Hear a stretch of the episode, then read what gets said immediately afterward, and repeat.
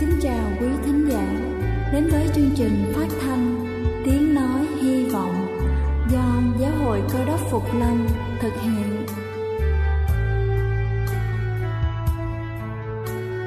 Kính thưa quý vị, Đức Chúa Giêsu trước khi Ngài về trời đã ban cho các môn đệ của Ngài một điều răn mới, đó là họ phải yêu thương nhau như chính tình yêu mà Ngài đã dành cho họ Quả thật vậy thưa quý vị, tình yêu thương là một món quà vô giá mà Chúa đã ban cho nhân loại và đó cũng là thông điệp mà chúng tôi muốn gửi đến toàn thể quý vị.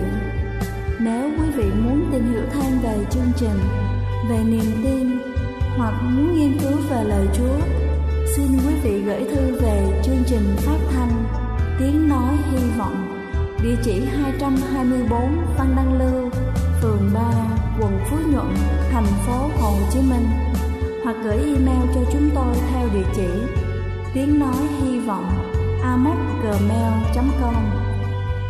Ngoài ra, quý vị cũng có thể liên lạc với bất kỳ hội thánh cơ đốc Phục Lâm tại địa phương gần nhất. Xin chân thành cảm ơn và kính mời quý vị lắng nghe chương trình hôm nay.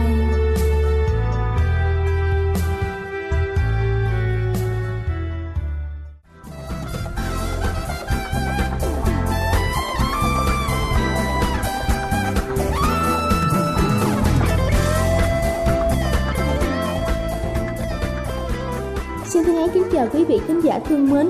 Chúc quý vị có thời gian thật thư giãn cùng chương trình. Kính thưa quý vị, đôi khi chúng ta vẫn hay than thân trách phận rằng vì sao chúng ta cứ mãi cơm không no, áo không ấm. Thế nhưng hôm nay tôi sẽ kể cho quý vị nghe một câu chuyện có tựa đề Bạn luôn giàu có. Một ngày nọ, một ông lão đi qua nhìn thấy vẻ mặt ủ ê của một chàng trai. Bèn hỏi, chàng trai, sao trông cậu buồn thế, có việc gì không vui à? Chàng trai buồn bã nói, cháu không hiểu tại sao cháu làm việc chăm chỉ vất vả mà vẫn nghèo. Ông lão ngạc nhiên hỏi, nghèo ư, cháu là một người giàu có, đấy chứ. Ông lão lại nói tiếp, giả sử tay chặt của cháu một bàn tay và ta trả cho cháu 30 đồng vàng, cháu có đồng ý không? Chàng trai nghe thế sửng sốt trả lời, không bao giờ, chưa có ai nói với cháu vậy cả, cháu rất nghèo. Ông lão lại hỏi tiếp, giả sử ta chặt một ngón tay của cháu và trả cho cháu ba đồng vàng, cháu có đồng ý không? Chàng trai tiếp tục lắc đầu, không ạ.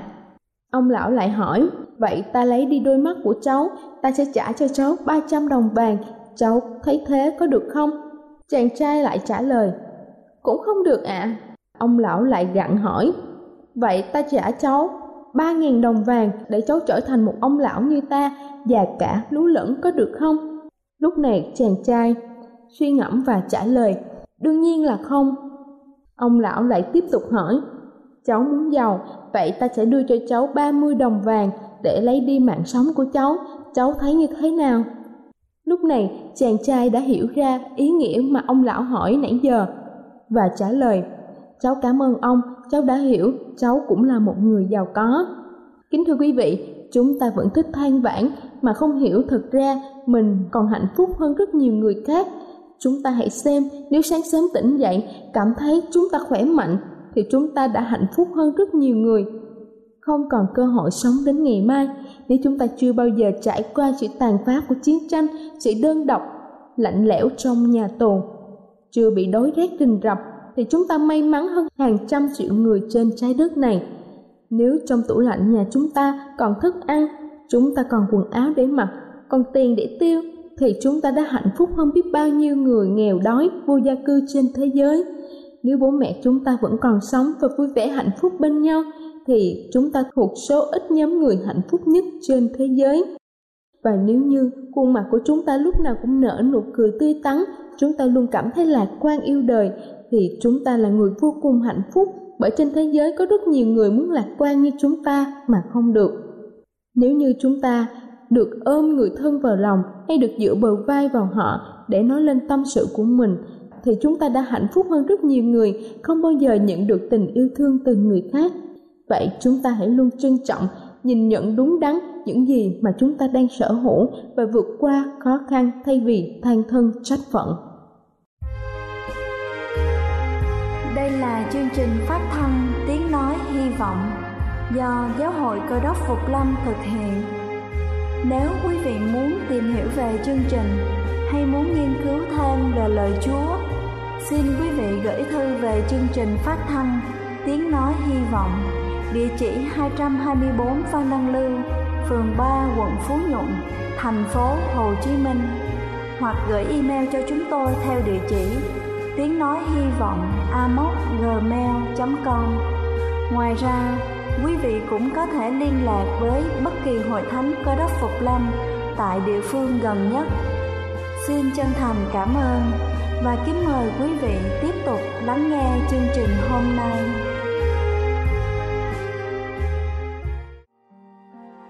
Kính thưa quý vị, và giờ này trước khi chúng ta đến với phần sứ điệp ngày hôm nay với chủ đề Sứ mạng đến nơi đông dân cư xin kính mời quý vị cùng lắng lòng để lắng nghe bản thánh nhạc tôn vinh anh dân hết chưa?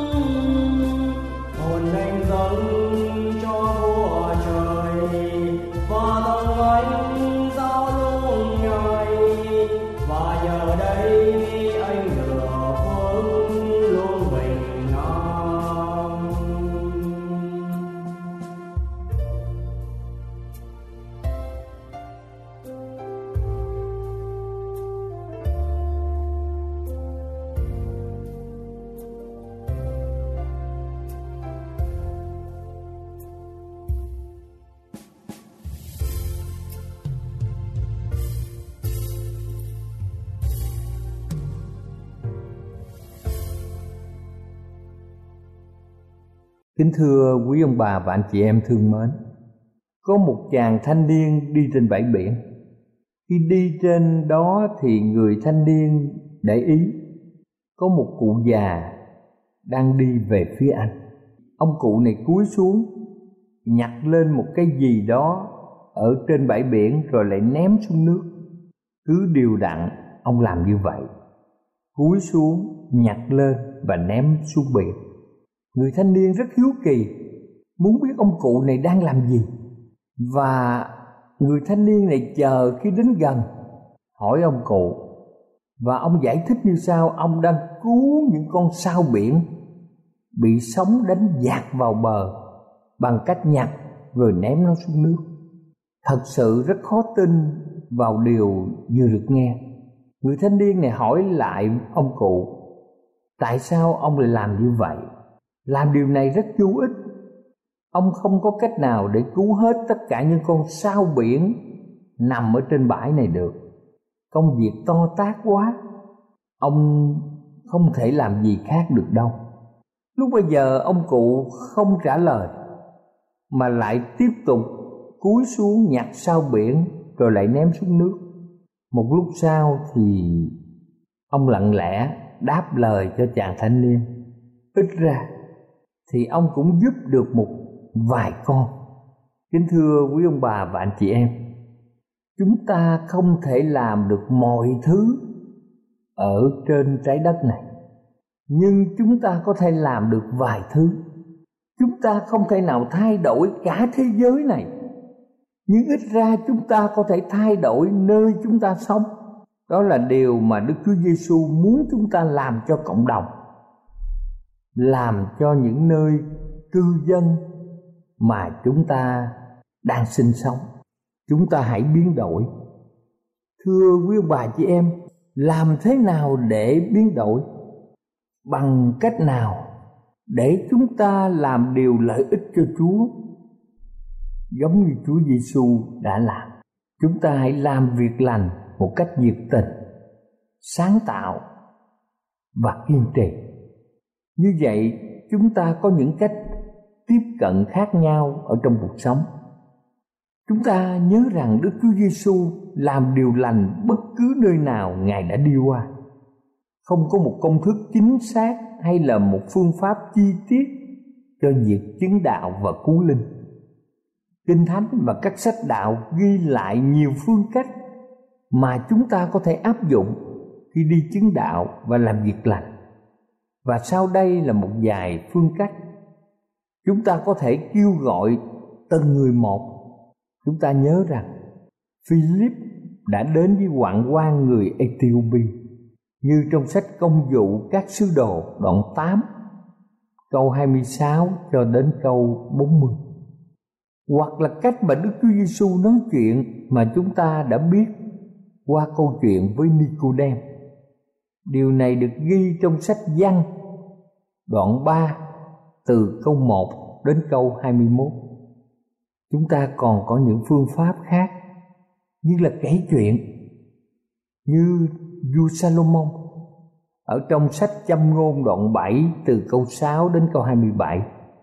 Kính thưa quý ông bà chị em, chúng ta có thể đối mặt trực tiếp như trường hợp của Ê Tiên mà trong sách công vụ các sứ đồ đoạn 7 từ câu 1 đến câu 51 hay trường hợp mà Đức Chúa Giêsu đã làm được ghi trong sách Ba-thi-ơ, đoạn 15 từ câu 3 đến câu 9. Chúng ta có thể chọn một cách khác như rao báo, lẽ thật, như sứ đồ phi rơ trong công vụ các sứ đồ đoạn 3 từ câu 12 cho đến câu 26 hoặc là cách Đức Chúa Giêsu hướng dẫn cho 70 môn đồ đi rao giảng. Chúng ta còn có cách là trò chuyện như sứ đồ Phaolô trong công vụ các sứ đồ đoạn 17 câu 22 đến câu 34 hoặc giống như Chúa Giêsu đối thoại được ghi trong Matthew đoạn 22 từ câu 29 đến câu 32 người ta có thể dùng những phương cách như chứng đạo cá nhân, trao đổi, qua lại, hoặc mời gọi. Như Chúa Giêsu đã kêu gọi trong sách Luca đoạn 5 câu 27 hoặc chúng ta có thể dùng bằng cách phục vụ, hướng dẫn người khác về sức khỏe, ảnh hưởng tương tác mà chúng ta thấy như những người bạn của những người bại được ghi lại trong sách mát đoạn 2 từ câu 1 đến câu 12 thậm chí, có những hành động nhờ quyền lực siêu nhiên, như việc Führer trách vợ chồng Anania và Sapphira từ trong ý nghĩa quan trọng là từ làm, phải làm điều lành và làm ngay bây giờ. Bà Ellen White có viết như sau, nhu cầu của thế giới ngày nay cũng là nhu cầu của những người sống cách đây 1.900 năm. Sự mặc khải về đấng cơ đốc cần phải có một sự thay đổi lớn. Duy chỉ nhờ ân điển của đấng cơ đốc, chúng ta mới có thể thực hiện được sự khôi phục từ tinh thần đến thể chất lẫn tâm linh. Để tiếp cận mọi người chỉ có cách thức của đấng cơ đốc mới mang lại sự thành công thật sự. Đấng cứu thế đã hòa mình vào với con người vì ngài muốn đem những điều lợi ích đến cho họ. Chúa bày tỏ lòng cảm thương đối với họ, chăm lo nhu cầu của họ và nhận được sự tin cậy từ họ. Rồi ngài mời họ hãy theo ta. Kính thưa quý ông bà, anh chị em thương mến. Cho đến năm 2016 giáo hội cơ đốc phục lâm toàn thế giới có tất cả là 19 triệu người. Và đây là hội thánh còn sót lại, đang nhận một thách thức rất quan trọng. Một lời kêu gọi, hãy tiếp nhận với cộng đồng.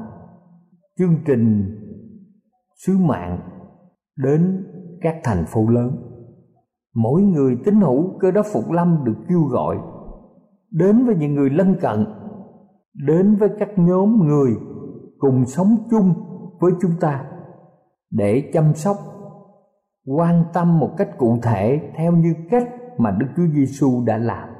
Lời kêu gọi dành cho tất cả mọi người và có chủ đích.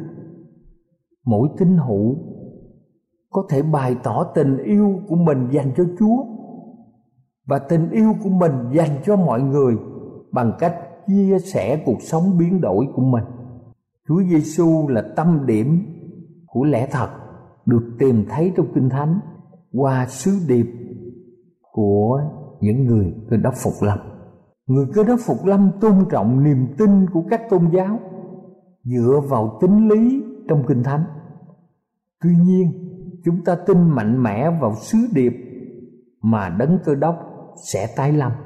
Chúng ta tin vào sứ điệp ba thiên sứ được ghi trong sách Khải Quyền đoạn 14 từ câu 6 đến câu 12. Thật vậy, sứ điệp ba thiên sứ là sứ điệp mà Đức Chúa Trời dành cho thời điểm quyết định này của lịch sử nhân loại. Chúng ta tin Đức Chúa Trời đã kêu gọi người cơ đốc phục lâm chia sẻ lẽ thật cho mọi cư dân ở trên thế giới này. Đây không phải là điều mới mẻ.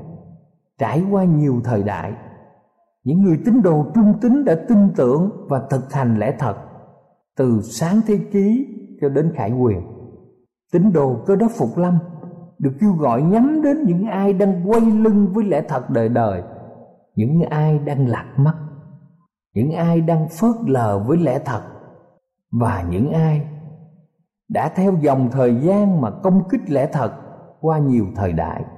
Người cơ đốc phục lâm được kêu gọi dựng lại nơi đổ nát ngày xưa, lập lại các nền của nhiều đời trước. Điều này ông bà chị em có thể xem trong kinh thánh, sách Esai đoạn 58 câu 12 lập lại nền của nhiều đời trước. Vì thế tất cả chúng ta cảm giác ra sao? Khi chúng ta đối diện với lời kêu gọi có liên quan đến cá nhân chứng đạo của chúng ta, ông bà, anh chị em có tự hỏi, liệu mọi cố gắng của mình có thể thay đổi được gì? Một số tín hữu được thúc giục trước nhiệm vụ lớn lao này. Họ nhiệt tình và rất phấn khởi. Một số tín hữu khác thì e dè trước những yêu cầu đòi hỏi phải hy sinh. Nhiều người cảm thấy buồn, vẫn còn có những người khi thấy rõ ràng, vẫn còn những người khi thấy rõ ràng là công việc tạo ảnh hưởng trên 7 tỷ người sống trên hành tinh chúng ta hiện nay. Điều mà chúng ta không thể làm hết được, không thể đạt kết quả tốt được cho nên nhiều người rơi vào tình trạng thờ ơ và lãnh đạm với người khác. Một điều đáng mừng là chúng ta có thể thực hiện thành công trong chức vụ chăm sóc cộng đồng, nơi chúng ta đang sống. Chúng ta có thể nắm lấy trách nhiệm, sứ mạng đến các nơi cư dân bằng nhiệt quyết và khả năng riêng của mình sứ đồ Phaolô giúp chúng ta đạt hiệu quả trong thách thức này bằng cách áp dụng phương cách của đấng cơ đốc khi đến các thành phố. Thưa quý ông bà chị em, chúng ta có thể hiểu được các nguyên tắc cần thiết để thành công. Khi ông bà chị em xem trong kinh thánh, tân ước, sách công vụ các sứ đồ đoạn 20 từ câu 17 đến câu 24 sứ đồ Phaolô nêu ra bốn nguyên tắc đơn giản để chứng đạo đạt thành công bằng từ ngữ ngắn gọn, xúc tích Phaolô đã tóm tắt thái độ và hành động mà những người theo Chúa cần phải có nếu chúng ta muốn làm tốt. Phaolô bắt đầu bằng cách nhắc cho tín hữu nhớ rằng ông đã một mình đi chứng đạo và đem người khác đến với Chúa như thế nào. Ông đã cố gắng nhiều để sống gương mẫu, giữa những người ngoại đạo khi ông ở thành Epheso. Ông nói đến thái độ hầu việc Chúa một cách khiêm nhường và không để cho những sự chống đối cản trở ông phục vụ. Ông đề cập đến cách thức truyền đạo khác nhau mà ông đã áp dụng từ việc giảng nơi đông người cho đến giảng cho từng người, từng nhà. Chúng ta có thể đọc từ câu 18, câu 19, câu 20 và câu 21. Rồi sau đó Phaolô đã giúp cho các tín đồ lên tinh thần khi ông nói rằng mình bị Đức Thánh Linh ràng buộc. Ý ông muốn nói là được Đức Thánh Linh thúc giục để ông đi giảng đạo tại Jerusalem và một số thành phố lớn như câu 22 và câu 23. Và điều ông đạt đến đỉnh điểm khi ông nói rằng bất kể thử thách hay khổ cực đang chờ đợi, nhưng tôi chẳng kể sự sống mình làm quý kính thưa quý ông bà chị em, vì sao vì mục đích duy nhất của Phaolô là, ở trong câu 24 kinh thánh viết rằng, chạy cho xong việc, đua tôi và chức vụ tôi đã lãnh nơi Đức Chúa Giêsu để mà làm chứng về tinh lành của ơn Đức Chúa Trời. Sứ đồ tiếp tục minh chứng gương mẫu sống của ông theo bốn nguyên tắc của người hầu việc Chúa hiệu quả phải có. Đó là gì? Thứ nhất, Đức Thánh Linh là bạn đồng hành của Phaolô. Đối với Phaolô, chứng đạo là một nỗ lực của toàn nhóm chứ không phải là một hoạt động riêng lẻ. Đức Thánh Linh là bầu bạn của ông, là nguồn hỗ trợ và hướng dẫn không hề dứt. Điều này được ghi trong câu 22 và câu 23. Thứ hai, Phaolô được thêm sức để vượt qua các trở ngại. Phaolô đặt nhiệm vụ lên trên sự nguy hiểm. Ông giữ vững lập trường bằng mối thông công với người bạn đồng hành của ông, bằng việc tập trung vào sự kêu gọi từ trên cao, bằng cách luôn nhớ đến mục đích của việc làm. Ông ghi nhớ rằng thế giới tuyệt vọng này cần phúc âm mà ông mang đến Điều này được ghi trong câu 23. Kế đến, nguyên tắc thứ ba là Phaolô tìm thấy niềm hưng phấn qua sự chống đối. Thật sự rất khó khăn cho một người mà qua sự chống đối chúng ta lại thấy niềm hưng phấn.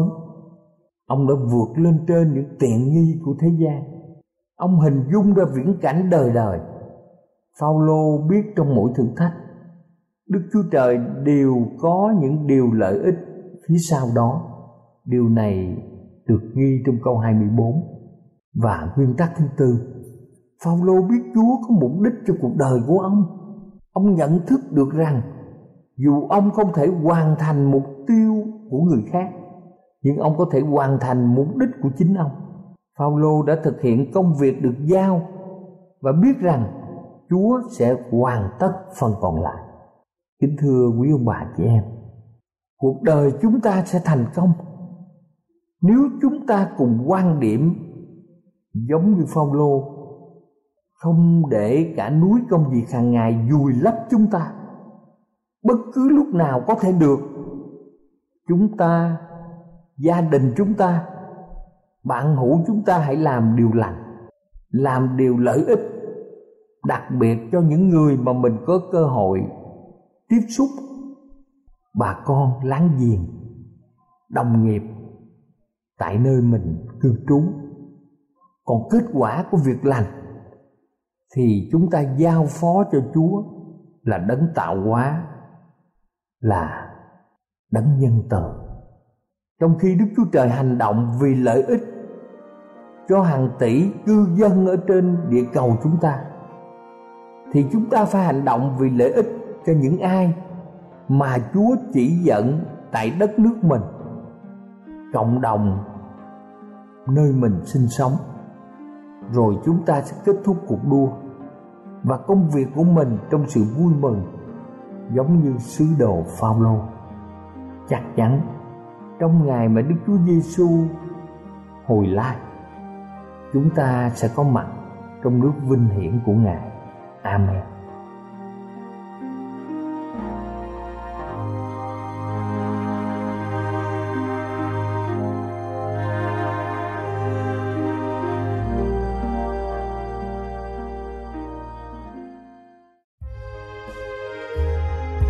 Đây là chương trình phát thanh Tiếng Nói Hy Vọng do Giáo hội Cơ đốc Phục Lâm thực hiện.